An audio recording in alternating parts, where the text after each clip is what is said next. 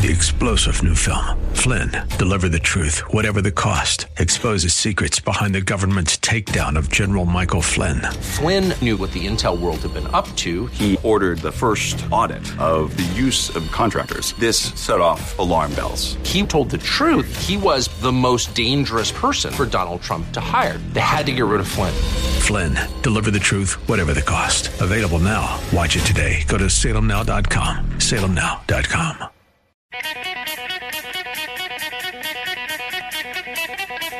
Yeah.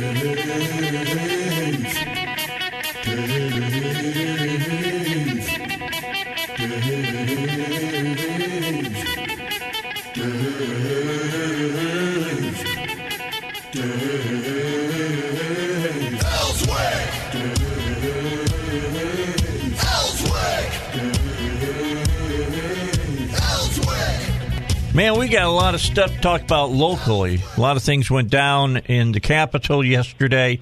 Uh, we will uh, work through several of them. Uh, I want to work through a lot of them uh, here in the first half hour because J.R. Davis will only be with us for the first 30 minutes of the show. Seth Mays is here in the studio. It's good to see him. How how are you doing, J.R.? Are you feeling good? You've been been healthy? Uh, got nothing to complain about uh, so far, Dave. I am ready for the session to wrap up, though. I think I speak for everyone in that capital. So. It's it's getting interesting over there at times. I mean, they're they're getting at it at times. Uh, you're outside. I can hear the birds hear the talking birds, to you. yeah. Well, let me tell you, I'm I'm prepping. Uh, we are. I'm cleaning our house to sell our house. So uh, making sure, you know, the little things are done so we Ah, can get rid of it. okay. You got you got a bigger house in mind? uh, just just just uh, something different. That's about it. But Oh. it's uh, it's it's you know it's I'm my best talents, Dave, are cleaning windows. So that is what I'm doing right now. You know how you want to know how I clean windows? I get that And, uh, that, that Windex stuff that you screw on the end of your hose and you just spray the windows with it. It works pretty good. Oh, I need to try that out because that sounds a whole lot easier than you know the old elbow grease method. Yeah, it's better than you know getting up there and soaping them up and then rinsing them and then d- doing the squeegee thing. That's not. That's just not Yep. fun. It is not fun at all. All right. So yesterday we got our answer about the hate crimes bill, uh, at least to somewhat. Uh, Senate Bill three. That's Hendren's bill that he he alluded to a long time ago. Got up in front of committee, and to say that it went down in flames is an understatement. And let's start with Seth on that because evidently he was there. Well, I was watching it. No, I wasn't oh, there, you were sitting right, there but, watching. Okay. Uh, you know, that's the beauty of having these cameras is you can sit back and and you know you're not on camera, so nobody hears you, and you can just take it all in. So, no, you, you're Now, right. do you do you like pop popcorn and stuff before No, you sit not- down? not Okay. quite, you I know. just wonder. Uh, but of course, Senate Bill three, uh, you know, its name kind of tells you how early it was filed. The third bill filed on the Senate end, but was just brought up yesterday, uh, which is you know the hate crimes bill from uh, Senators Hendren and Elliott, and it was run through uh, Senate Judiciary yesterday, which was always going to be the largest hurdle. The interesting thing was it comes after Senate Bill six twenty two, which folks have called a revamped hate crimes bill, but it's it's really a delayed parole bill. It's not an additional penalty bill such as as Senate Bill three, and so uh, it's a little. This card is way after the horse that has come through, you know. And, and Senator Elliott should have run this earlier in the session if she wanted. I think it to be taken seriously, But- Right. But, since it's coming way late, and I think everybody knew what was going to end up happening with this bill, and so listen, they talked about it. But I think the instance that I knew it was dead, knowing we all knew it was dead Sure. yesterday in committee before it came up. Hen- Hendren even admitted that it right. was dead. Well, they both did in their opening remarks. Yeah. This is pretty much, we know where this is going to end, but hey, here we are to do it anyways. The first question, one of the first questions from Bob Ballinger was the gentleman who shot Steve Scalise, who walked up to a softball field where Republican members of Congress were practicing for their congressional baseball game they do annually. When they said, hey, when that gentleman said, are these Republicans out here, legislators?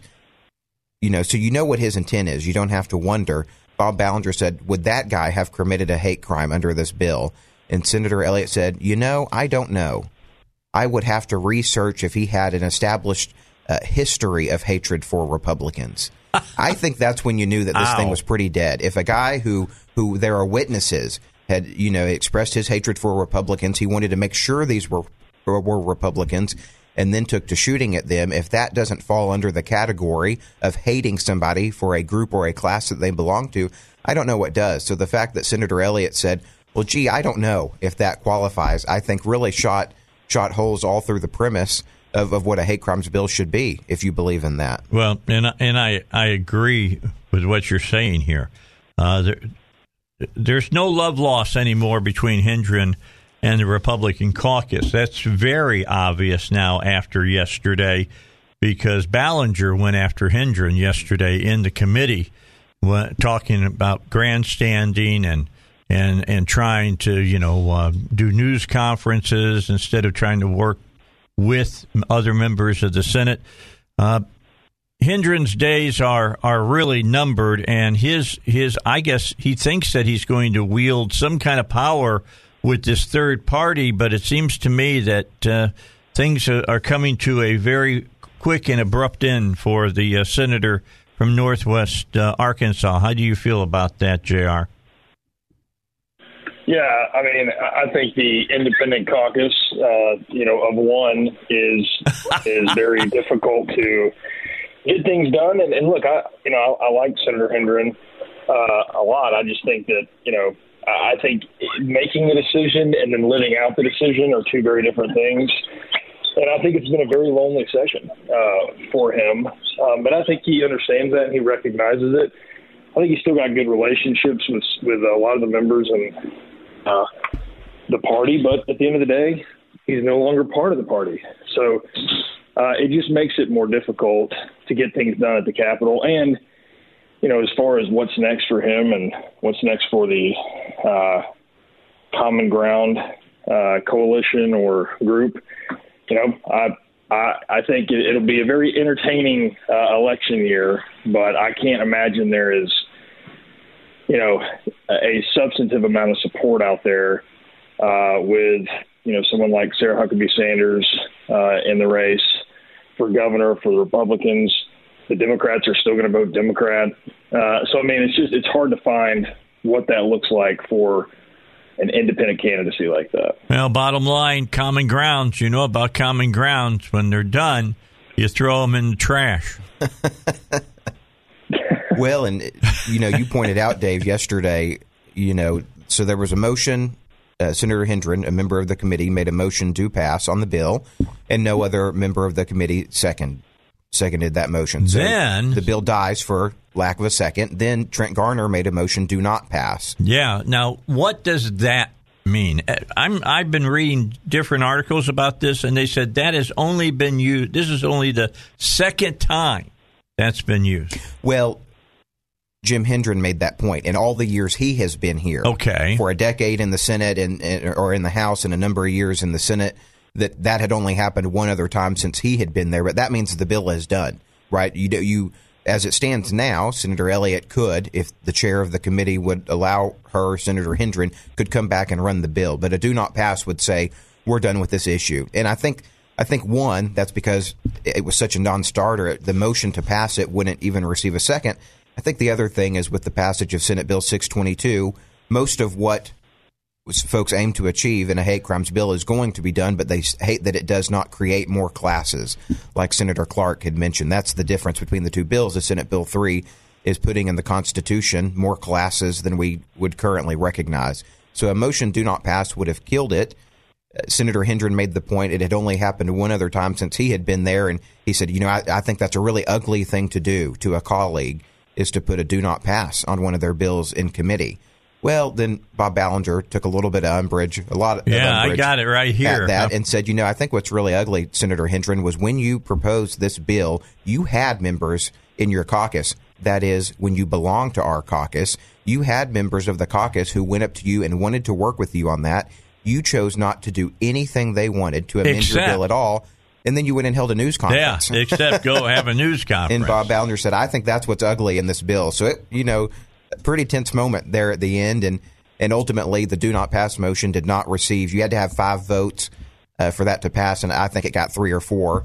Uh, one member of the committee wasn't able to be there yesterday. So Okay, so let's take a break. When we come back, there was what I won't even call it hate crime bill light uh, because it doesn't even use hate crime bill in it. We'll talk about it in a moment. It passed, but what does it say and what does it mean? We'll talk with J.R. Davis from uh, Gilmore Davis, and we'll talk with Seth Mays. He's with the Arkansas GOP when we return here on the Dave Elswick Show. David Lucas wants you to know that, uh, you know, your retirement is not that far away.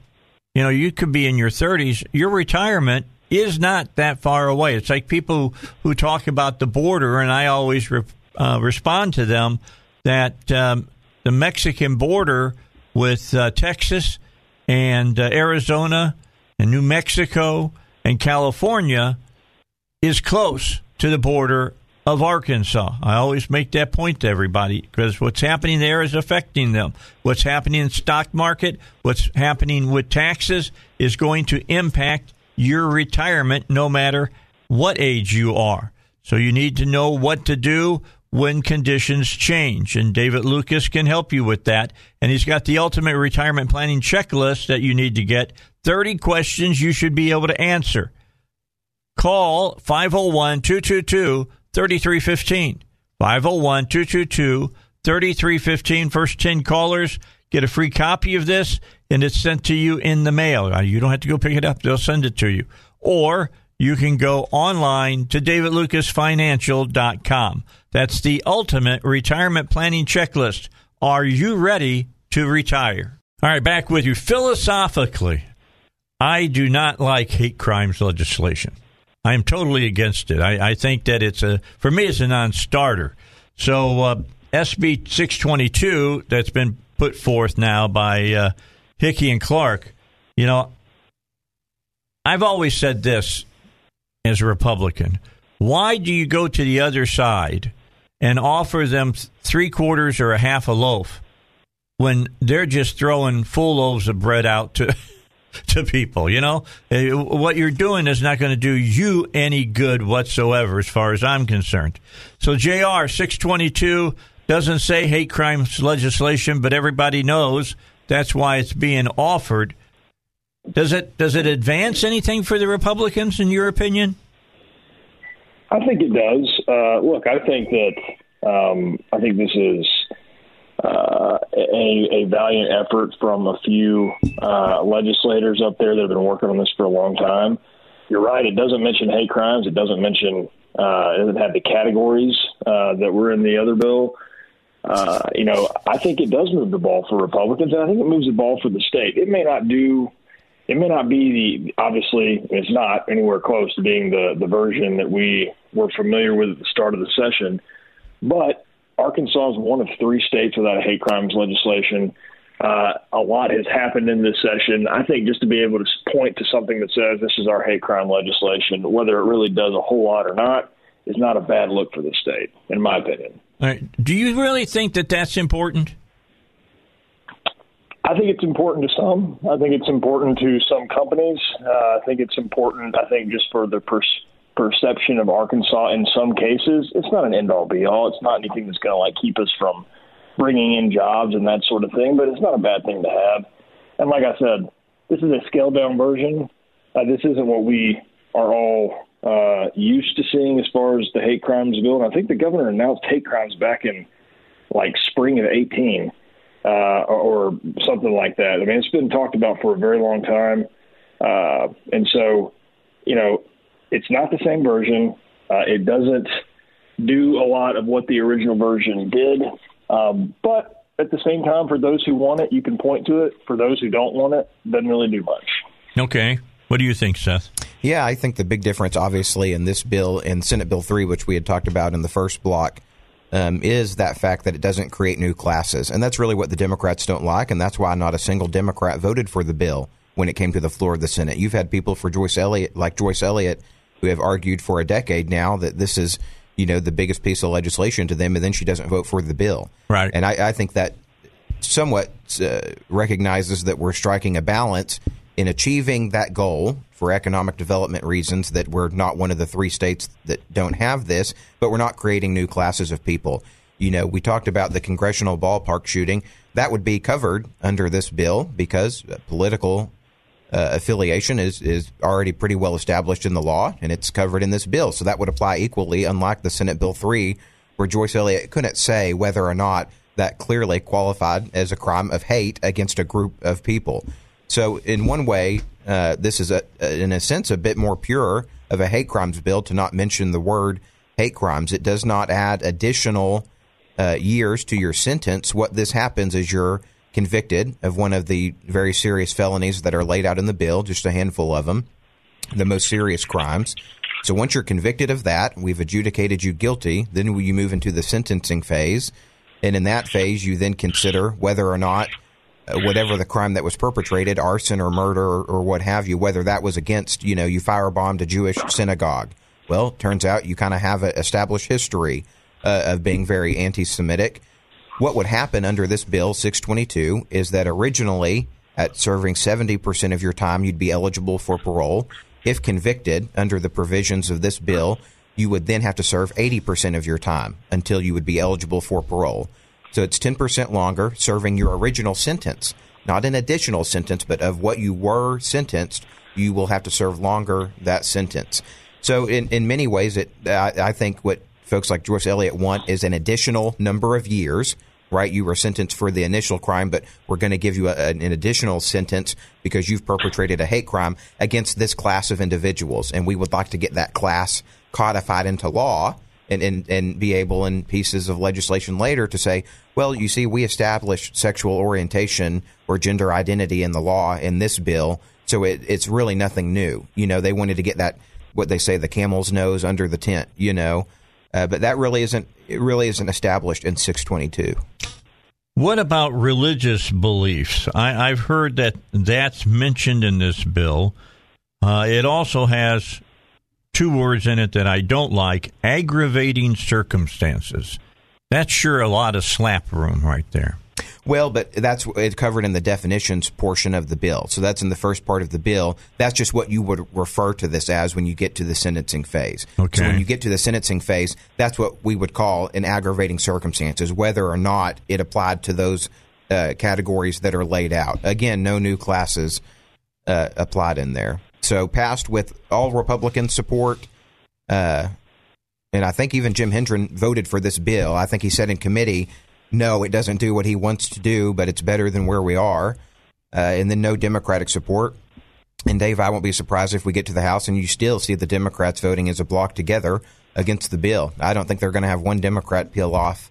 You know, even Mark Perry here in in uh, North Little Rock. I, I don't think you're going to see even vote for this. Okay, so this bill was passed by the Senate, correct? Out correct. of out of committee. Was well, it passed off, off on the, the, on the floor? Passed on the so floor. So now yesterday. over to the House Judiciary with Dalby, correct?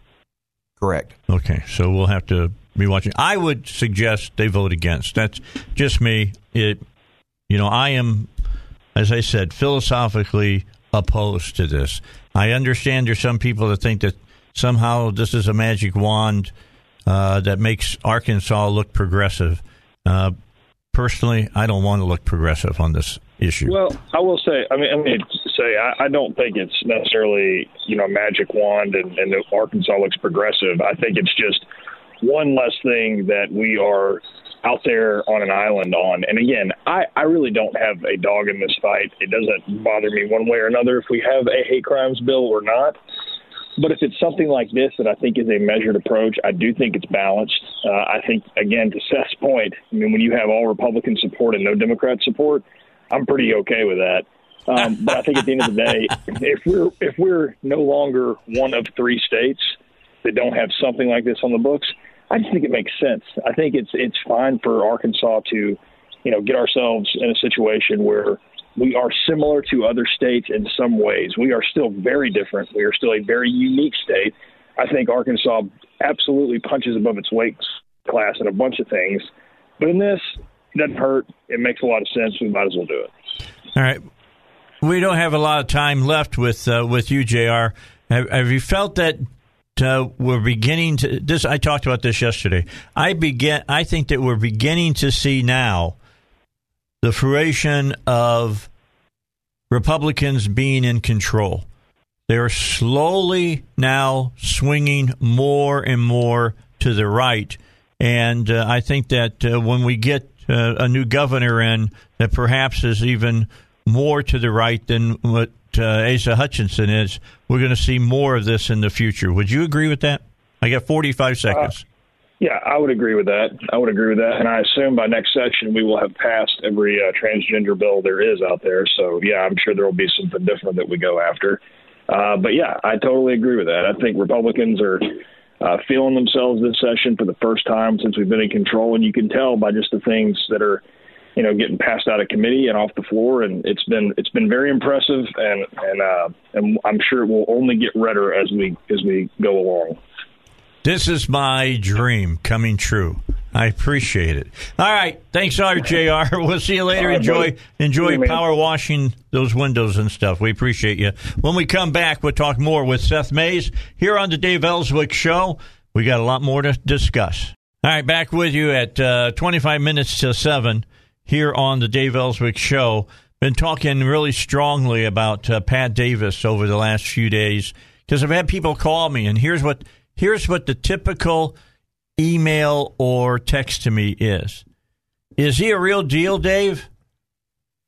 Does he know what he's really talking about? Those are the, those are the questions I get. All right. Now let's understand when I talk about a company, my word is all I have when I'm on the air. And I'm not going to mislead you or lie to you here on my show. And I will tell you that Pat Davis offers health care in a way different than most people offer it. And from what I can see now, I, I'm not on it. I can't get on it. You know, the federal government took over all of my health care basically when they said, You want your Social Security? Then you're going to be on Medicare. So I'm on Medicare now. Now, I've talked to Pat, and his, uh, some of these companies out here that he represents looks like they're about ready to get involved in that, and I'm all all in to, to get involved in it because it probably will save me money. In fact, I'll I'll give you a ninety percent chance that it saves me money, and that's what Pat Davis does. He saves you money if you're a person that has to have health insurance. If you're self employed, you absolutely need to talk to Pat Davis. If you're not and your company offers some, I would suggest that you talk to Pat to find out how he can help you, uh, probably even more than your company can. It's a health care plan that's for conservatives because you don't have to pay for what you don't believe in. And it's actual insurance and it's not a share plan. Just those three things right there. I mean, look, save you 30 to 50%. That should get your attention too. Uh, call Pat and talk to him and let him explain it all to you. His phone number 501 605 6935. 501 605 6935. And uh, his website is yourhealthplanman.com. Here's one other thing I want to say. If you own a business and you're still supplying health care, to your employees, you absolutely must talk to Pat Davis. I think that he'll help your bottom line and give you give your employees good health care and save you money. 501 605 6935. That's Pat Davis, your health plan man. All right. I wanted to talk to Seth about uh, Seth is with the Arkansas GOP. He's their communications director. And uh, I wanted to talk to him. You know, a lot of people are saying, why are we fighting the culture wars in all the state legislatures? And here's the reason why because the left has ignited the war against us. I mean, we can go back and this this started back, gosh, in the '90s, I guess, when Pat Buchanan was talking about it, and now uh, a lot of the things that Pat said have come to fruition.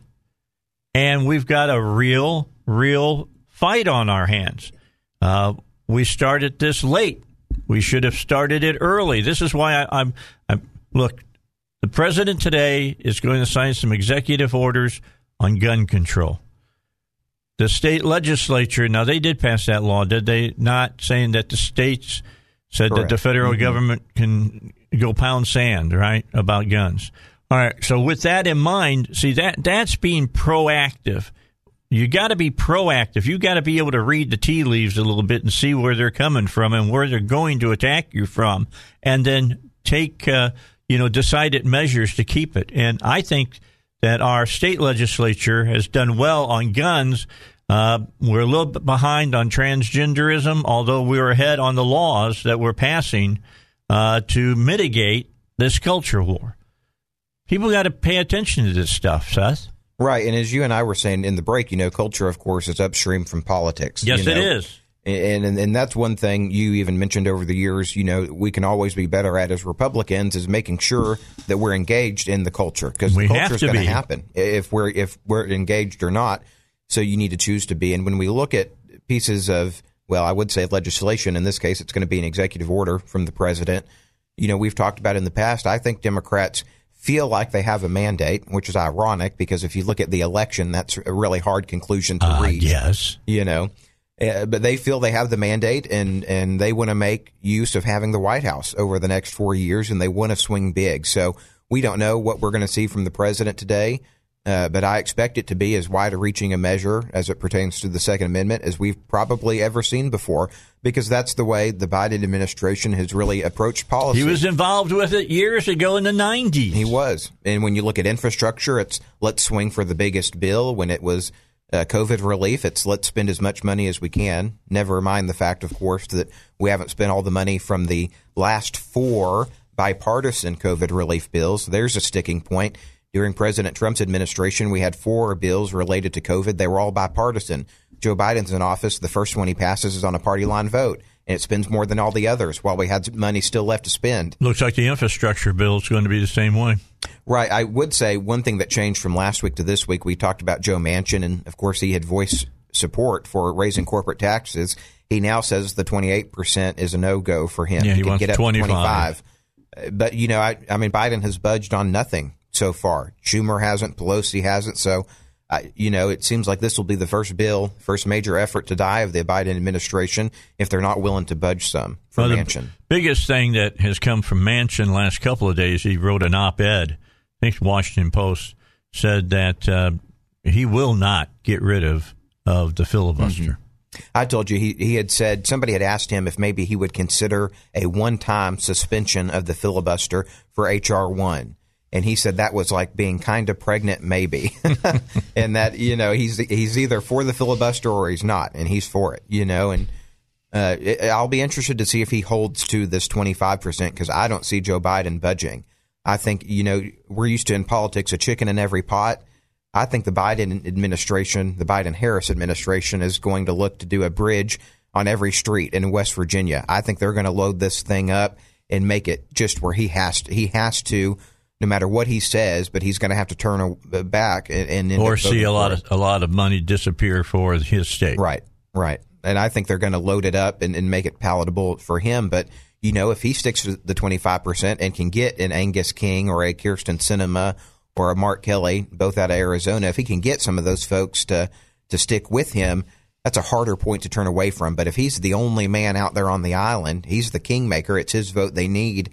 Uh, I think the Biden administration just throws as much money as they can to West Virginia. What are you hearing about? Uh, it's King, right? It was uh, Gabby Giffords' husband.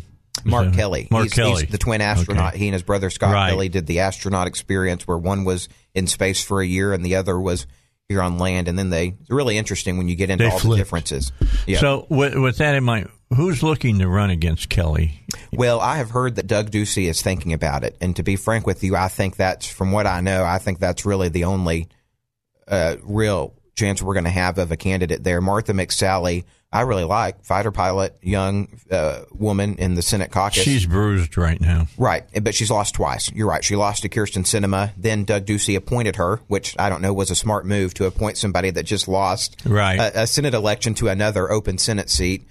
Uh, that those, of course, were the result of Jeff Flake retiring, and choosing not to run, and then John McCain dying in office. Then Jon Kyl had held that seat, a former senator, and then he uh, left. So it created circumstance where you had a bunch of Senate elections, one after the other. Turmoil in the desert. Right. And so Martha McSally, I have not heard anything about her wanting to run for office. I think that would have the same result her last two Senate elections did, neither one of which she won. And then you have Kelli Ward, who's the chair of the party, who lost to Martha McSally in the primary. So I don't think mm-hmm. that makes No. sense. To, if you can't even win the primary to somebody who would who won the primary but lost the general, you're really far down the ladder. So I think Doug Ducey, somebody that is established. We saw a scenario like that in 2018 with Rick Scott in Florida. He was the governor took on, ironically, another astronaut in, in Bill Nelson, Right. who is now set to lead NASA, I think, under the Biden administration. But, you know, Bill Nelson is an established incumbent Democratic senator in Florida.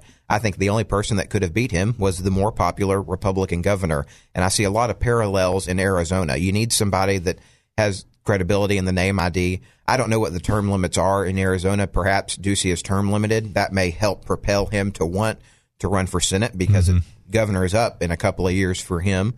Uh, uh, but that's we need we need really great candidates in in the Senate. We talked last week. I think our House map looks pretty good because of redistricting and Yes. just the midterm effects. Nothing's a sure thing, of course, but the Senate map is a really hard one, and we have had a lot of retirements, which means a lot of open seats, and those are just strategically harder to keep. So and we, need, to get Warnock out of out of there in Georgia. Right, we do, and we need we need a strong candidate there. We need somebody like Doug Ducey in Arizona to step up. That's one of our only real flips. We have a lot of seats that are going to be hard to hold on to, like Ohio, which you think should be pretty easy, but you know they have uh, Sherrod Brown, a Democrat, holding the other Senate seat, and so I, with Rob Portman retiring, that's not a for sure thing. I think Pat Toomey in Pennsylvania, that's uh, that's a potential loss there. Yeah, I, I don't know who who steps up there. So you know, one thing, for instance, Peter Thiel, the big time uh, Silicon Valley investor, is looking at if he hasn't already putting in hundred million dollars into a super PAC behind J.D. Vance in Ohio, the author of Hillbilly Elegy. He's a Republican, and and maybe J.D. Vance is the kind of right populist that could get elected in Ohio with with enough money behind him. So we need a lot of good Senate candidates, and we need them to all run. I need to watch that on Netflix. Hillbilly Elegy. It's good. The book is good too. If you and Is it's it? pretty short if you've read it, and it's it's just a real good. You know, it got really popular after Trump was elected in 2016. It just so happened to be published, but it's about a kid who grows up in West Virginia, very down on his luck in his family. There's opioid issues and, and those types He's of things. He's born in the Appalachian foothills, folks. Right, and he he just decides that he's not going to be defined on what his childhood was Good. like. You know, I, it's a really great story. Liberals kind of don't like it because it's a pull yourself up by the bootstraps kind of book, and they, Horatio they Algiers, reject yeah. they reject that notion. You know, but I, it really is. It's a really incredible his story and going to Yale and his service in the military and all of that. So Okay, I'll have to read the book. I'll watch the show as well. I just got done watching Broadchurch. Have you watched that? no, I have not. Mm-mm. Have you watched that Heidi Broadchurch on, on Netflix yet? The one about the, the murder. Have you have you watched that one, Heidi? Broadchurch on Netflix. You got to watch it. It's a great, great, great show. Shows you how uh, the legal system can really get it wrong with a jury. I mean, seriously, good, good, good show. All right, uh, don't forget about uh, ARC, their walk-in clinic. That's applied research. It's walk-in clinic over on uh, Rodney Parham, uh, next to the Burger King, just down from Party Time. They now offer COVID nineteen rapid testing and treatment. What's good about rapid testing is you get your results back in hours instead of days, which means if you think you might have been, uh, you know, around somebody and exposed to the COVID 19, you don't have to quarantine yourself while you wait for your test. Uh, they'll get your test results back to you. Now, if the test results come back and it says you're positive, well, they also have treatment and follow up visits are included in this as well. So remember, ARC Walk In Clinic now offers COVID 19 rapid testing and treatment, includes rapid tests and medical evaluation. You just got a call to get your appointment 501 954 7822. 501 954 7822 to schedule your appointment. Man, we are already down to the final segment of uh, this Thursday edition where Seth Mays and J.R. Davis joins me. J.R. Uh, could only join us for a half hour because he's the man of the house and he had to power wash the driveway today. He said, "Don't ask Dave, just know I got to do it." so, well, they're selling the house, and when yeah, you, you heard him. it, He's going to sell his home. You know, I would say, J.R. Come out and look in uh, Greystone. I bet you find a house you like Mm-hmm. out there. It's a nice area, a little bit of a drive, but it's not that bad. It really, really is not. All right, let's talk about a couple of pieces of legislation that also passed over here in the last couple of days. HB 1701. This is uh, State Representative Mary Bentley's bill dealing with creationism, and I'm sure that um, um, my bud R.D. Hopper is happy about this piece of legislation. Although I will say this: if you talk to R.D., now I haven't talked to him about this bill, but I will tell you this: he would want the state to say you must teach creationism if you teach, uh, uh, you know, Darwinism. However, that's not. This bill does not say that. It does say, though, that teachers can teach creationism and don't have to worry about pushback, and that they can offer their views on creationism in the classroom. Right. As you mentioned, David, is permissive language, so it's up to the teachers. Some have wondered, of course, though, about possible blowback, and so this would just take away any concerns about that. You know, this, uh, of course, was a big issue it's before my time, but I've heard back, of course, when Frank White was governor, and this issue was taken up to the uh, Supreme Court, and they had struck down that creationism provision, but that basically required an equal, a mandated equal time. For as long as you talked about one, you had to talk about the other. And this just is, is simply permissive language that allows teachers to do this. But we've talked about where the Democratic caucus is today. Uh, the Democratic caucus in the House voted against this. They Yeah, voted, of course they voted did. against permissive language, just the ability of teachers to do this.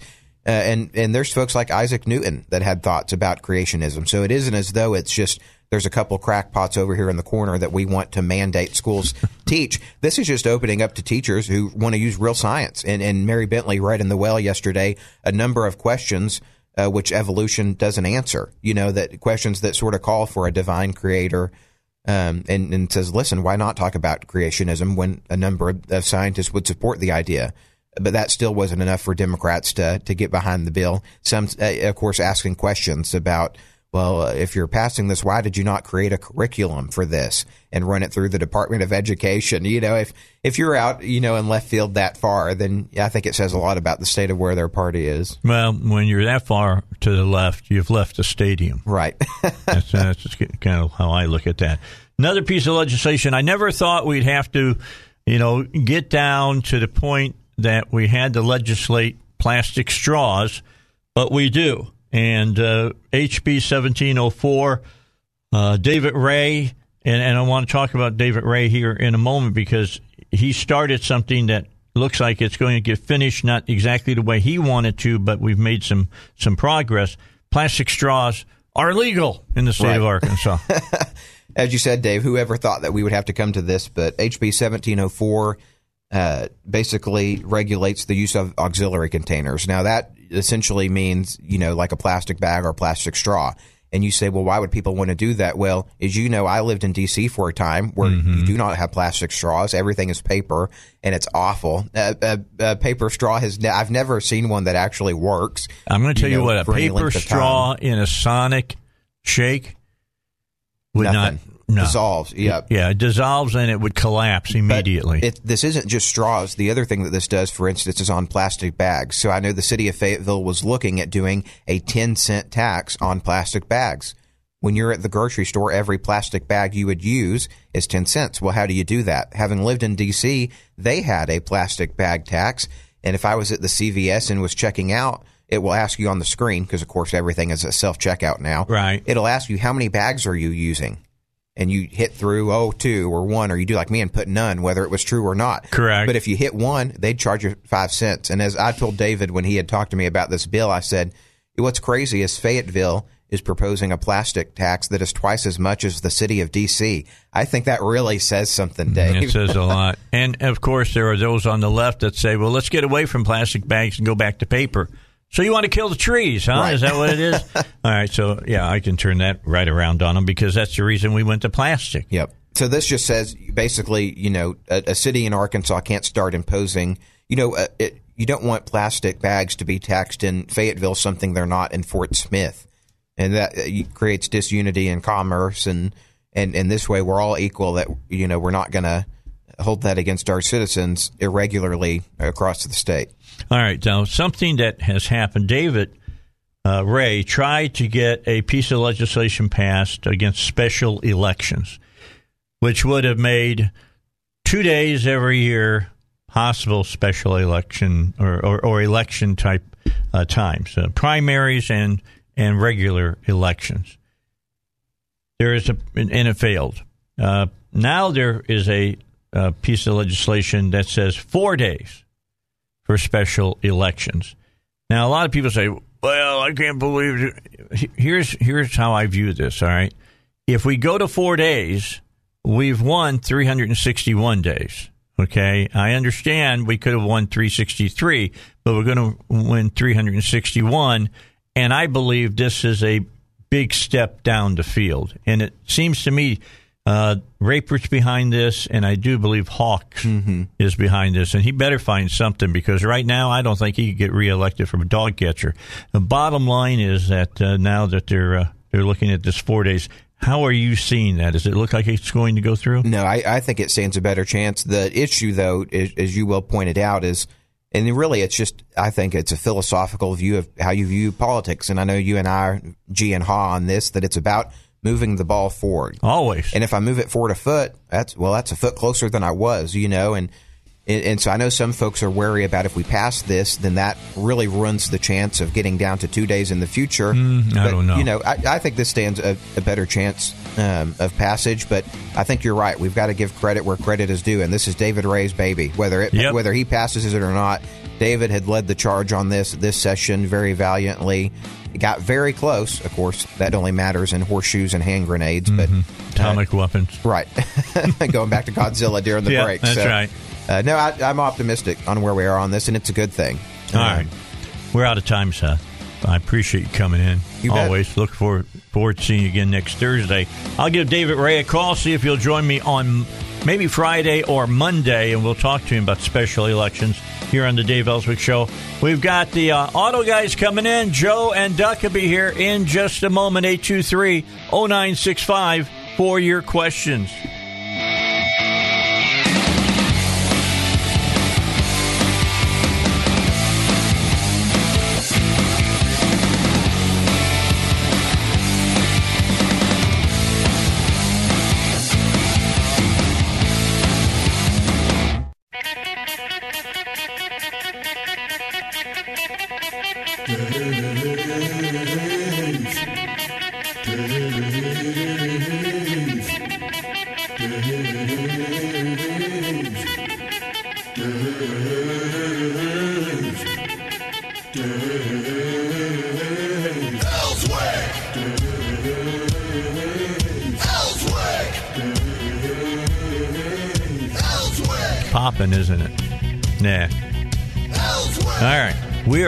With you here uh, on the Dave Elswick Show.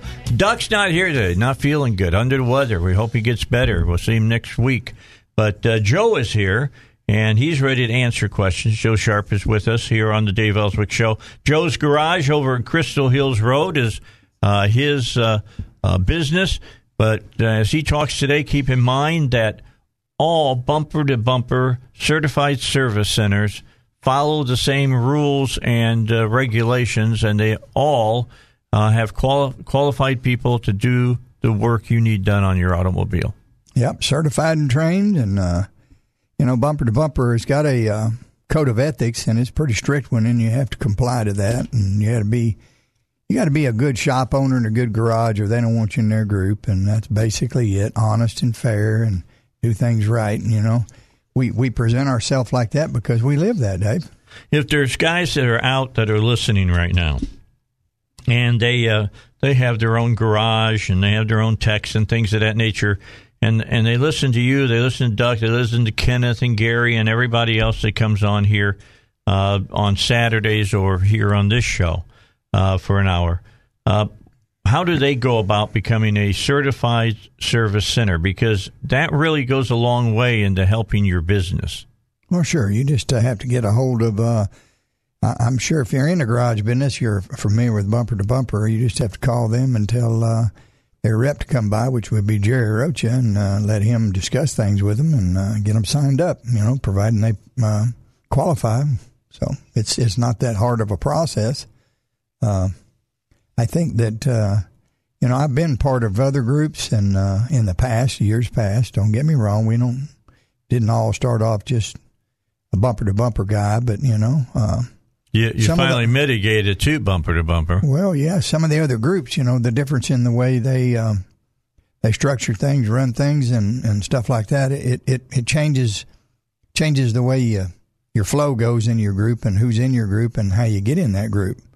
So the guys that we got in our group, Dave, are all good shop owners. I promise you. Yeah, I won't say who he was with before. No, we're but, not going to do that. But I, I will tell you this: I know one of the reasons that you moved to bumper to bumper was that the previous group closed down their warehouse here, and bumper to bumper has a huge warehouse right here, which Correct. means you get parts L quickly.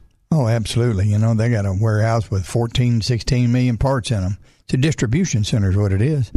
Um, and, you know, there, there, there's, you know, parts are parts, but, you know, the quality of that part's the, is the issue. If you go to a discount parts place, buy a discount part, you're buying cheapest part money can buy. Mm-hmm. You go to bumper to bumper, they're going to sell you a part that'll fit your car. It's a part that, I mean, it fits just like the other one. The difference is the quality of that part. And yes, the price is going to be a little bit higher, but what you want in the automotive repair world is two things to go smoothly. One, you want a quality part that's going to last, and you want to get the best price on that part that you can, so you can pass that along to your customer. And you want a good warranty to go with that part. Two years, 24,000 miles, uh, parts and labor. It's awesome. I think that uh, I think that there's be very few people that could say they ever had a part failure or breakdown somewhere out of the state of Arkansas and had trouble with their warranty. No, that's just the reason that we use, uh, or that Joe uses. I don't use it, but I mean Joe and Duck. well, you do and- inadvertently. yeah, yeah, because you put those parts in That's my car. correct. Yes, sir. but uh, Gary and, and Kenneth and uh, you know a lot of the other guys, in fact, all the other guys from Bumper to Bumper that use these parts. It's a really important part of getting your car fixed. All right, ten minutes after seven on a Thursday, phone line is open eight two three zero nine six five. You know, Heidi tells me, and other people tell me I don't say that enough, but the phone line is open. 823-0965. You got a question for Joe, uh, he'll take take your question and he'll answer to the best of his ability. Understand if it's a sound or smell, it's kind of hard to come Yeah. up with the answer unless he hears it or smells it. You'd be surprised though. There's some things once you smell them once, you don't have to smell them again. You know what it is. I guarantee you, if you ever smelt antifreeze burning coming out of the exhaust of an engine, Mm-hmm. combustion engine, that's a smell you never forget, Dave. You remember well, or if if you got the uh, catalytic converters going bad, Yeah. and you can smell it. I cars will be in front of me going down the highway, and if I don't have my recirculation going on, Mm-hmm. I I will smell that, and I know immediately what it is. Well, It's you, got got- you have a car in front of you that's not running right. That's why those converters are stinking, Dave. yeah. Well, they they really stink when Yep. they're nasty. Yep. All right. Heidi says Don is in Magnet Cove. How you doing, Don? I'm good. How are you, Dave? I'm doing fantastic. What's your question for Joe? Hey, I've got an an 02 Toyota Highlander that once I start driving down the freeway, it goes into overdrive the first time, but if I slow down and it comes out of overdrive, it won't go back into overdrive unless I pull over, turn it off, and start it again, and then it will resume and go into overdrive. Well, Don, have you had anybody do a code test on that vehicle? No, I took it to, or I called a transmission shop. A guy I use a lot who's really good, and he said he had no idea what was causing that. Well, I'm going to tell you what I think is causing it. It sets a specific code, okay? Uh huh. And that's a current code. When it sets that current code, it's going to take that overdrive away from you. Now, what happens when you turn that car off and the ignition goes off and you restart Uh-huh. it? It takes that current code and puts it over into a history file. Mm-hmm. And it's going to work again until it sets that code again. Yeah, So and if I turn it off, if I turn it off manually, you can turn off the overdrive before it goes out of overdrive. Then Yeah. I can turn it back on, and it'll go into overdrive again as well. Is that the same? Saying the same thing? Well, when when when when you have the overdrive turned off, you know it's it's it, what it does there. You're manually turning that off. I think Right. there's probably a problem with the overdrive in the transmission and it's setting a code in the transmission. I would really advise you to take it to a transmission shop and and get somebody to scan this because this might be a minor problem, not something real expensive. You know, it could be Yeah, a solenoid or uh, um, it could even be an engine code set. A lot of engine codes will affect the transmission performance also. I got you. So, uh, well, the transmission place, and I don't want to mention their name, but they're Mm-hmm. real good. But they they told me they had no idea. So, where's a where's a transmission place that can read the code? Well, I'm going to tell you that in our group, our best, the, the, the guy that we refer everybody to is Midstate Transmission in Benton, Gary Henry. He's awesome. Okay, mid state. Now, All and I'm telling you, if, it, if the problem can be found, he'll find it. Dave's had him work on his Most- Yep. transmission. Yeah. They've they've Most- done couple couple things for me. They're very very good. most people that I've talked to about it, when I describe them, they said, "Well, how did you figure out if you turn it off?" like I said, "I just tried it. Yeah. I just tried it once." But anyway, all right, gotcha. guys. Well, I'll try that. Yeah, give Right them a call, Don, and, and they'll they'll help you out. And tell Gary that Joe and Dave told you to uh, give him a call. Yeah, he'll take I care will. of you. All right. Thank you very will. much. Y'all have a great day. Same Thanks. to you now. All right. 823 0965. That is our local number. You can give us a call there. And uh, like you just heard Joe, I mean, eh, people don't realize, Joe, that when your car sets a code, maybe they've, they've, they've noticed it because your ABS may screw up because of a code. Well, let's talk about that just a little bit. These cars today, 02, not so much, but it was intertwined. But anything with an automatic transmission, the transmission and the engine work together. A lot of the sensors that make the engine run affect the performance of the transmission, and a, and a lot of the stuff that goes on in the transmission, the solenoids, the clutch packs, uh, the pressure regulators, and all that affect the way the engine runs too. So if you have one not working right, sometimes when it sets certain codes, it takes things away. Like uh, certain engine codes will take, uh, like if you have a misfire in your vehicle and it sets a code for it, you're not going to be able to remote start that car. If it sets code for a catalytic converter or a lot of evap codes, you're not going to be able to remote start it. I know that for a fact. Some of them, even, that's correct, Dave. Some of them even take away your cruise control and other things. And if you set engine codes or transmission codes, a lot of times it automatically turns on the ABS and the and, and, and the traction control light because all of those systems have to work together for the traction control to function. And and a lot of folks say, well, all these lights came on at the same time. But technically they didn't. That service engine soon light or check engine light will pop on and about a half a second later, those other lights will come on because it knows it can't function because there's a problem in one of the modules and the modules have to talk to each other and it's just like a football game. They all got to get in the huddle and they all got to be on the same play. All right. And if they're not in the same play, then that play breaks down. That play breaks down, it turns on those warning lights. Quarterback sack. All right. well, if you sack the quarterback, you're going to be on the, on the side of the road without it running. That's right. and you're going or you're going to have it in limp mode where that quarterback's just running half speed and not letting you go any faster, take the accelerator away, and a bunch of other things. But you just have to remember that if you're driving that car and the lights come on, it doesn't necessarily mean that it's a traction control problem. Doesn't necessarily mean it's an engine control problem. Doesn't necessarily mean it's a transmission control problem. It's a problem with the communication between them. One of them has a problem, and then that tells us where to go look. But once we look and see where the codes are, that doesn't tell us what's wrong with it. It just tells us where to go look to test to find exactly what the problem is, Dave. All right. That was a really good explanation about how all that works. Dan is in Little Rock, and we're going to get his question next, but I'm going to take a break. It's uh, 17, um, almost 18 minutes after 7 here on the Dave Elswick Show. Joe of Joe's Garage is here on my show taking your questions about your car, 823 0965. All right, off to the phones we go again. If you want to call in, talk to Joe, 823 0965. 823 0965. Dan's in Little Rock. Hi, Dan. How are you today? I'm doing just fine. How about yourself? I'm doing fantastic. What's your question for Joe? Well, I have a 2006 Jeep Liberty 2.8 CRD, uh, and I have multiple codes in here. And the first code is PO401, minimal EGR flow detected, and then PO299, turbocharger under boost condition and PO 204, I mean 402, excessive EGR flow deleted, uh, detected.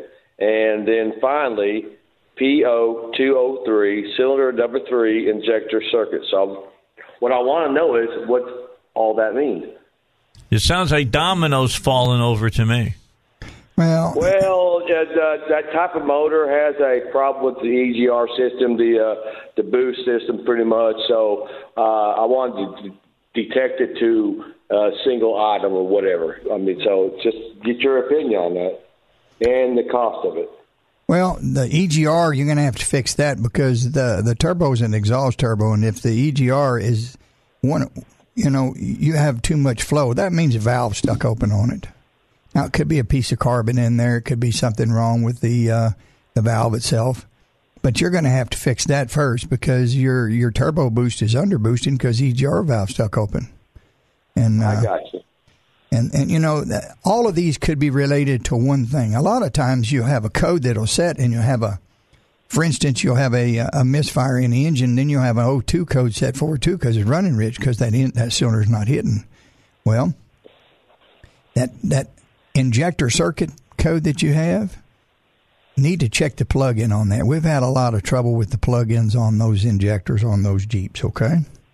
And, okay. And, look at real close at it. Huh? Can I take it to you guys to get it fixed? Oh, absolutely. You bet you. You can. You're welcome to bring it in.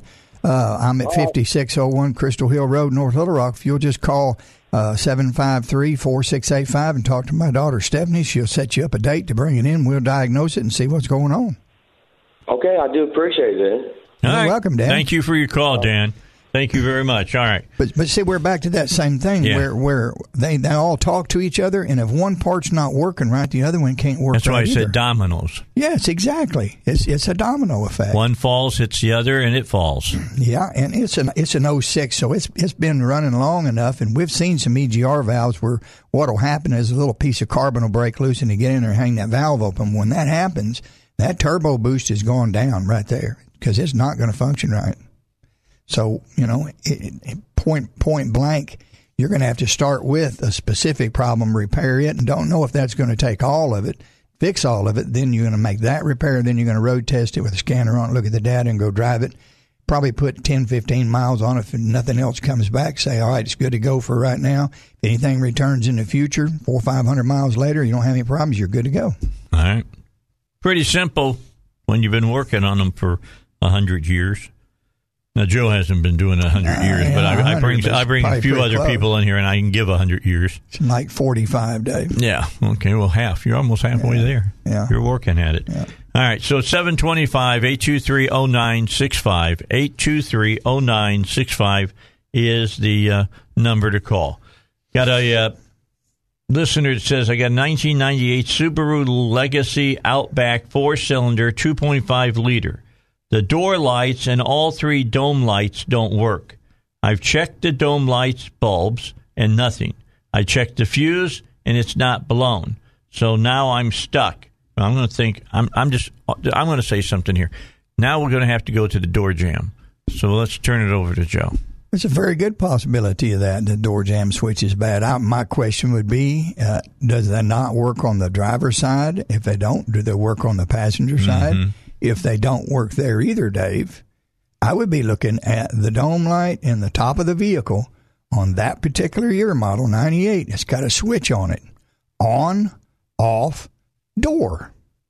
Oh, really? If he's got it on off, it ain't never going to work Okay. with the doors because you have to turn it on door.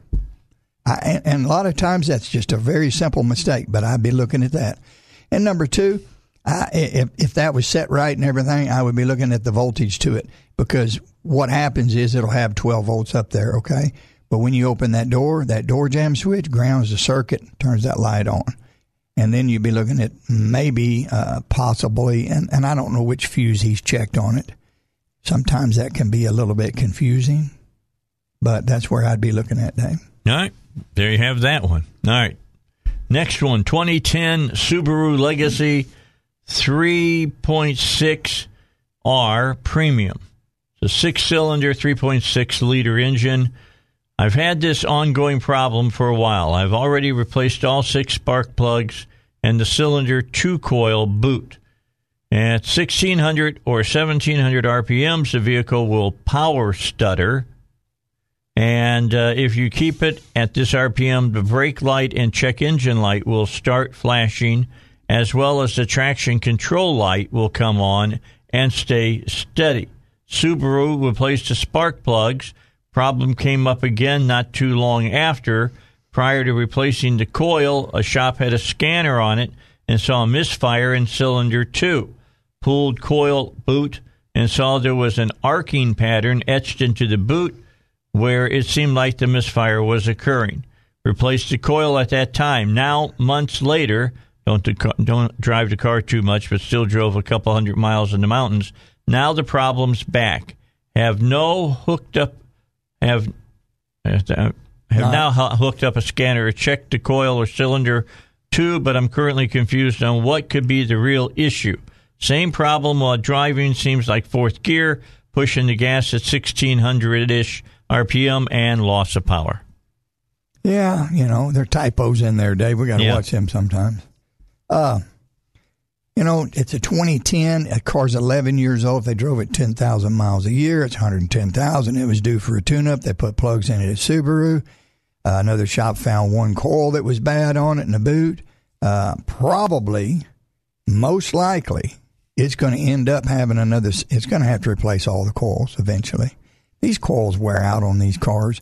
You know, they were all born on the same day. So if you have one that goes bad, chances are you're going to have another one fail in the, in the near future. When they come into my shop, I tell folks that. I say, you know, eventually you're going to have to put all these coils. I got one bad one right now. And sometimes if you have to take the plenum off or something, I'll say, why don't we just put the back three in it, the hard ones, while we're doing the plugs? And you don't have any labor on those coils because I have to take the coils off to do the plugs back there. Let's put three in the back that are hard to get to. And then if you have a problem in the future with one of the front three, they're easy to replace. So it's a matter of communication there. And uh, but I, I have a feeling that he's got another coil that's bad, Dave, All right. because he has same symptom, not necessarily on the same cylinder because he hadn't had it checked. But that's what'll happen on a coil when it's under a load and you're accelerating. It'll go to breaking down. All right. We got to take a break here on the Dave Elswick Show. We've got Rush and his daily update. Let's get to that, and then we'll come back and talk more with uh, with Joe, and I'll tell you a little bit about PI Roofing. 25 minutes till 8. PI Roofing wants you to know they are your roof leak detectives. Uh, if you've got a leak and uh, maybe some discoloration showing up on the ceiling, or you're seeing a little bit of water down by the, you know, the floorboards or something like that, don't necessarily think that the leak is right over where it's showing at because it doesn't necessarily work that way. Uh, a leak can start, let's say, at the crown of of your roof, get on a two by four or a four by four, uh, and roll down that four by four, gets to the bottom of it, and then drips off of that, and that gets through your insulation and then on into your uh, uh, your your drywall or in between the, the walls, and then you see it at the bottom. You need somebody to come out and find where that leak is specifically, and then fix it. I've had PI roofing out twice since they they put my uh, uh, new roof on, so that's twice in about 18 years. Uh, one time because DirecTV screwed up, the other time because a nail had worked itself up. it was sticking just a little bit above the uh, the shingle. And uh, the guy went up to look for this leak that we had and said, I'll try to find it. And uh, uh, he went on top of the roof first. And sure enough, he found the nail that had come up. So the, the water was gathering around it and then slowly leaking around it and down and into into my house. And he found the leak from this then uh, on the top of the of the roof inside my attic. And all he had to do was put a little adhesive on that nail and drive the nail back down and done, finished. That's the kind of people you got at PI Roofing. That's pretty good when you can find one nail that's causing uh, yep. the problem because you know what to look for. They can do the same thing for you. You just call them 707 3551. Now, I'm not saying if you got a leak, it's just a nail, all right? What I'm saying is that PI Roofing will figure out and what the leak is being caused by because they are the professionals. And Joel Johnson teaches his people how to do that and be able to find those leaks because that's how he started off in the business. That's PI Roofing 707 3551 or piroofing.com. All right, I got an interesting story here or a question here, but before I ask you that, during the uh, the break, we were watching Fox just a little bit, and they were talking about the new Hummer that's coming out. I think it's coming out in 2022, uh, and it's all electric. Now, this is going to be the big point of sales over the next few years uh, because the government wants more and more electric cars. Joe, I, I think this has got 320 miles per charge. Yeah. I, I can kind of understand, like, if you live here in Arkansas, and let's say you work in Little Rock and you're driving from Conway, you can get away with that. Mm-hmm. I would think if you're driving from Russellville, you might be pushing it a little bit by the end of the day because you got to go out and go to lunch and things of that nature as well. So, uh, what's your thinking about this? What is going to have to happen to make electric cars as popular as what our government wants them to be? Well, it's going to be charging stations, David. You know, uh, there are some in Little Rock and, and surrounding areas, and you know the the uh, Department of Motor Vehicles. You can go on their website and see what vehicles, electric vehicles, have been registered in the state of Arkansas and where their addresses are. Okay. So the, okay, yeah. So you you you know, and if you go over and if you go to North Little Rock, and look in the Walmart parking lot. There's not any plugins. You go to West Little Rock and Walmart. Mm-hmm. There's plugins.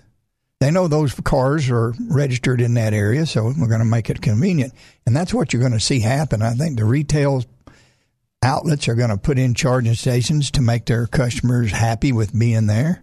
They're going to be in Walmart for an hour, hour and a half shopping, doing whatever. They can plug their car in, charge it. Uh, I think I saw where the Hummer was saying a 20 minute charge. Yeah. I don't think that you're going to be that quick. I mean, some of these batteries recover real quick. They might not recover 100%, but extend your driving time.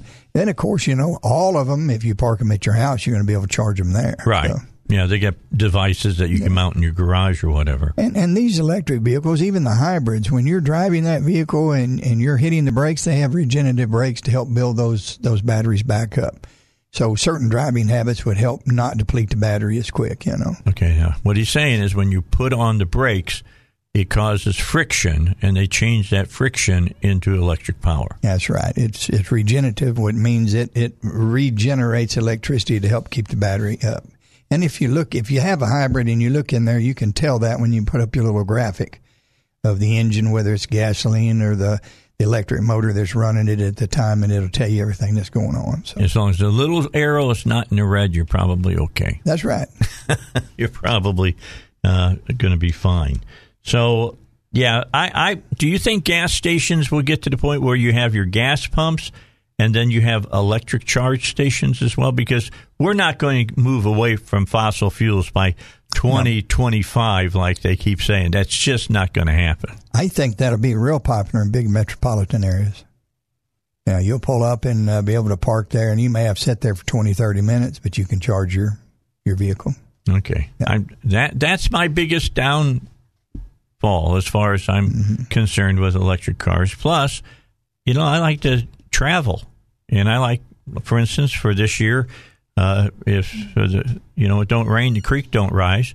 I, I hope to be able to go back down to Florida for about twelve days. Sure, you want to be able. Yeah, but I want to be able to drive. If you, you, know, had an EV, way. electric vehicle, you would want to be able to do that and run around while you're down there and Yeah. charge it up and come home with it. Yeah. That's exactly right. So, well, there's a lot of they still got issues. Uh, they're addressing those issues. Uh, Elon Musk uh, is on the forefront of that. I mean, uh, we had Mark Johnson on, who has a electric car, and uh, it's a Tesla, and he said that you can go on their website and you tell them you want to go from point A to point B, and they'll tell you exactly where you should have to re, uh, you know, energize your batteries, mm-hmm. recharge them, and they'll tell you exactly where to go to do it. Yeah, they have locations on there. Yeah, and see that that's that's a sign of a true capitalist. There, he's he's got it all where it's all self-contained with his with his business, and that and I I, I really Elon Musk is a strange cat. I'm, I'm going to be one of the first people to say that, but he is a very very smart man Yes, he is. In what they do. So Yeah. I think he's going to be making all the breakthroughs in electric cars, and well, has the big boys are following his lead. All right, Steven has got a 2011 Ford Escape XLT. This is a six-cylinder, three-liter engine. He says, uh, "My local mechanic hasn't been able to figure out what's wrong with my car. I've taken it in twice now. It's got a horrific random grinding noise, and it makes the vehicle inoperable." It's uh, a 2011 2012 Ford Escape. The progression of issues started like this wasn't going into gear properly, but then started to correct itself. Then the front of the car started creaking every time I'd come to a stop or start driving again. It would do this for a while until the real problem happened. After coming to a stop and then starting to go again, the loudest grinding noise and shaking on the front passenger side happened. Could barely drive forward or in reverse. Was if the brakes were on when they weren't while the grinding noise occurred. Smelled like burning on front passenger side. Here's the kicker. I get it into a spot, turn it off, and then a couple hours later it's completely fine. Drives like nothing happened. It was fine for about another month and then did this entire process all over again. Well, there's two things in the left front up there that he that, that could be going on. One, he could have a wheel bearing issue. Also, he could have a brake issue. Now, a brake caliper that sticks, the piston sticks in, it's going to get the brakes real hot and create a real bad smell. It can actually get to where it'll lock the wheel the wheel up. So when you put it in drive or reverse, the vehicle won't move. Mm-hmm. But if you let it sit there for a while, it'll cool off. When it cools off and the pressure It re- releases. and you're ready to go again. Now, how often this happens could have a lot to do with how much braking during that drive cycle. Whether it's, you know, to the store and back or if it's a one hour's drive and a lot of braking going on. As far as the uh, the grinding noise, a lot of times when it's trying to seize up, it'll get the rotor real hot and the brakes are still on, so you're driving and it's rump, rump, rump, rump, rump because it's trying to seize up. And that mm-hmm. may be what's causing the grinding noise that he's calling, you know, the description of grinding when it could just be the brake trying to lock up on it. Well, if you've ever heard your brakes grind, it's a horrific noise. Yes. It'll freak you out sometimes. Mm-hmm. And of course, if that one is seizing and not and and not uh, what you call releasing after you get it by driving and getting it warm, uh, you're going to have the smell. You're going to have the hard to drive. You're going to have some noise coming from it. So all of that relates back to that. And it can damage a wheel bearing just from the heat, excessive heat. And if you get that wheel bearing overheated, it could cause it some trouble too up there. Well, the bottom line is you don't get it fixed, sooner or later you're not going to be driving because it'll totally lock up. Oh, absolutely. You know, and it could be reasons why. It could be a brake caliper. It could be a brake hose. It could be an analog unit. That could be a master cylinder not letting the fluid return all the way. It's just going to have to be checked to, de- you know, to diagnose why it's doing that. But that seems like a, a, a pretty easy thing to check.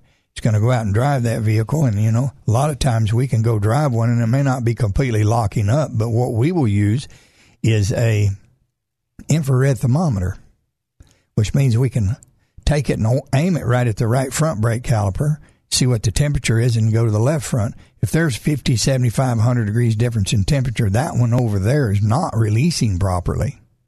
And we'll check them all the way around to see if we have two front, two rear, and that'll tell us, well, that ain't probably not a, a caliper or brake hose on that wheel. It's probably a master cylinder or a hydraulic unit that's not letting the fluid return and holding the brake on. Bottom line, is yours visual or does it have a gauge? On on, on the uh, the infrared thermometer, yeah, yeah. it'd be a digital gauge. Oh, okay, because Yep. I know if it's if it's just a visual, if your caliper is bright bright red, Well, it means it is really really hot. Yeah, don't touch it. But but art, you know, we we use a digital thermometer like that infrared thermometer on a lot of things, Dave. We use it on engines to diagnose misfires on diesels. We hit them uh, runners on them exhaust manifolds. If you got a diesel starts in the morning and it's running rough and missing, you can hit those runners. You can tell which cylinder it's on because the one that's the coldest is the one it ain't hitting on. The one, that's, Yeah. yeah, just not doing its job. That's correct. All right. We got 12 minutes remaining. We got to get a final break in. Let's do that. If you have a question, now's the time to call because we're going to run out of time. It takes a few minutes to answer your question. So call us at 823 0965. 823 0965. Got something on your mind? It's not a dumb question unless you don't ask it. That's what my daddy used to say. Then it becomes a stupid question because you didn't you didn't get the answer to it. 823-0965 here on the Dave Elswick show. Don't forget about St. Clarity residential cleaning. Let me just be very honest with you. I hate cleaning in the house. I mean, I hate it. Uh, Saturdays are usually the day I get up in the morning, I have breakfast, and then I help Linda around the house and, and getting it back in order because uh, when I go home from doing the show, I usually take a nap and then I get up and I got to run and do errands. And then when you come home, don't feel like cleaning. Just don't do it. And so you got to do it someday. So I usually come in and do the car and truck doctors on a Saturday. And then when I get home uh, after doing the show, there's, honey, can you do this and can you do that? Can you run the sweeper or whatever? I don't like cleaning. Never have, never will. I'll tell you the rule we got in our house. I do all the cooking.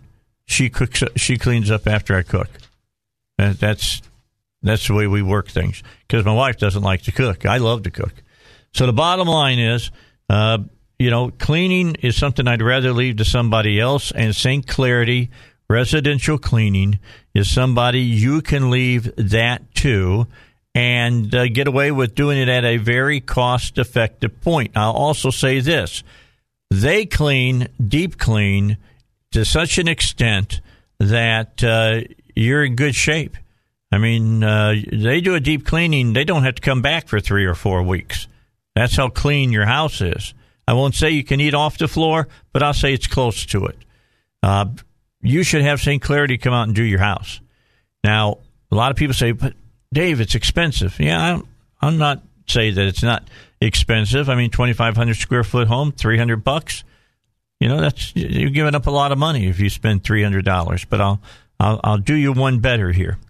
You call 404 6560 after 9 o'clock, talk to Chuck, and he'll give you a certificate for $150 that'll get you $300 cleaning from the folks at St. Clarity. A lot of people have taken us up on this. In fact, I got to talk uh, with the folks from St. Clarity. I'll have them on tomorrow. They're going to be on for a half hour. But, uh, you know, I'll have to talk to them because we need more certificates. So we'll look for them to give us some more of those so that you can get them. Uh, $300 cleaning, $150 to you.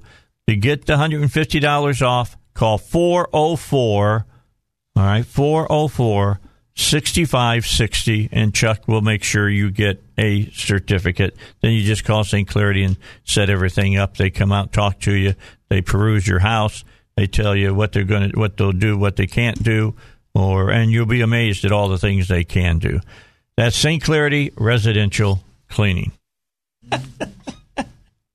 Almost got two. I'm sitting here laughing with Joe right now. Heidi, I got to ask. I, I, I think I know the answer, but I got to ask you this: Are you into wrestling? No. she, look at that. She just squinted her eyes at me and shook her head. No, I love watching wrestling. Now I don't. I don't make it a steady diet like I used to, but I was just watching uh, the the monitor in here, and they they just announced that WrestleMania that's happening tomorrow night. I don't know where it's being held at, but it's going to be in front of a live audience, and that's the first time in over a year that they've been wrestling in front of a live audience. So that that tells us we're slowly getting back to normal. I'm liking that. Saw Eric Church is coming in 2022 uh, to uh, Simmons Arena. I got to get used to saying that Yep. uh, over there. Elton John's coming this year, supposedly, uh, towards the end of the year, is what I'm hearing. I don't know if tickets are still available or not. You know, you can check. Yeah. If you've never seen him in concert, Oh, yeah. you want to see him in concert. Very good. He is fantastic. I was talking about this yesterday, Joe. Since you're you're not as old as I am, but you're in that age range. I asked Congressman French Hill this question. Uh, the Doors, L.A. Woman, Led Zeppelin, Led Zeppelin 4, The Who, Who's Next, Rolling Stone, Sticky Fingers, uh, Elton John, Madman Across the Water, uh, and there's a bunch of others I can name. What do they have in common? What do all those albums have in common? I'm not going to be able to answer that. This year, Yeah. 50 years old. Oh, okay. All of them. Isn't that, yeah, isn't that amazing? Yes. And I got a lot. There's a, there was a lot more on that list that I could have read here Sure. that just kind of rocked my world because I was 18 years old when they came out. You were talking about that. last year, end of last year, I went to Georgia to see for a memorial for my mother-in-law. My Right. wife's sister, I mean, mother passed away. So, when XM Radio, when we started back Uh huh. that particular weekend, they said we're going to play the top 700 hits of the 70s. Oh wow. Started in 70 to 79. Uh huh. and he said we're we're playing them as the listeners voted for them. And number one, guess which one it was? Number one song of the 70s. Uh, Joy to the World, Three Dog Night. Nope, Okay, what was it? Queen. Queen. Yep. Okay. Was which Queen Bohemian song? The Bohemian Rhapsody. Yes. Well, that had to be right up there. I mean, Yeah. Wayne's World. Come on. Yeah. And We're not worthy. Anyway, what could I? but I, I asked my daughter, uh, my youngest one, she's she's thirty five, and a couple friends over there at the pool, you know, And they knew that song, didn't they, they? knew the song, and I said, I want to ask you a question. They had seven hundred hits in the seventies. Since nineteen ninety five, how many hits have there been in rock and roll? I have no idea. they might say, and they both all, all of them thought about it, said maybe 100, 150. I said the 70s has 700 Mm-hmm. hits. Yeah. Well, it's just like those those albums I just mentioned. Yeah. Most people who listen Most to rock people on know that album were hits. Yeah, most of the people know L.A. Woman and know Yeah. Mm-hmm. Riders on the Storm and, and things of that nature, or Who's Next Yeah. Mm-hmm. from Who's Next, Who Are You, and, Yeah. and what- just from CSI. Yeah. Uh, but most people that are younger and they love that music don't realize it's 50 years old. Yeah, it's a fact. It's pretty amazing. All right, Joe, thanks for coming by. We Mm-hmm. Thank you, appreciate you, being here. Hopefully, Duck will be back with us next week. I'm sure he'll have some information about diesels that you'll want to know about as well. I want to. I think next week I'd like to talk about since we're getting into this time of year, uh, towing trailers. We can do that. What kind of automobile should you use to tow a trailer? Absolutely. And how do you make that decision? We'll do that next uh, week on Thursday. I'm out of time tomorrow. Robert Steinbach and Chris Corbett will join me in the first hour. The folks from uh, St. Clarity will be with me uh, in ha- a half hour, the second uh, half, a second hour, and uh, I'm still waiting to see if we're good on 8:30. If we're not, I'll have something to talk about. You know, Matt Smith will be around or whatever, and we'll talk about movies. All right, I'm out of here. Till tomorrow, 6 a.m. Have a great day.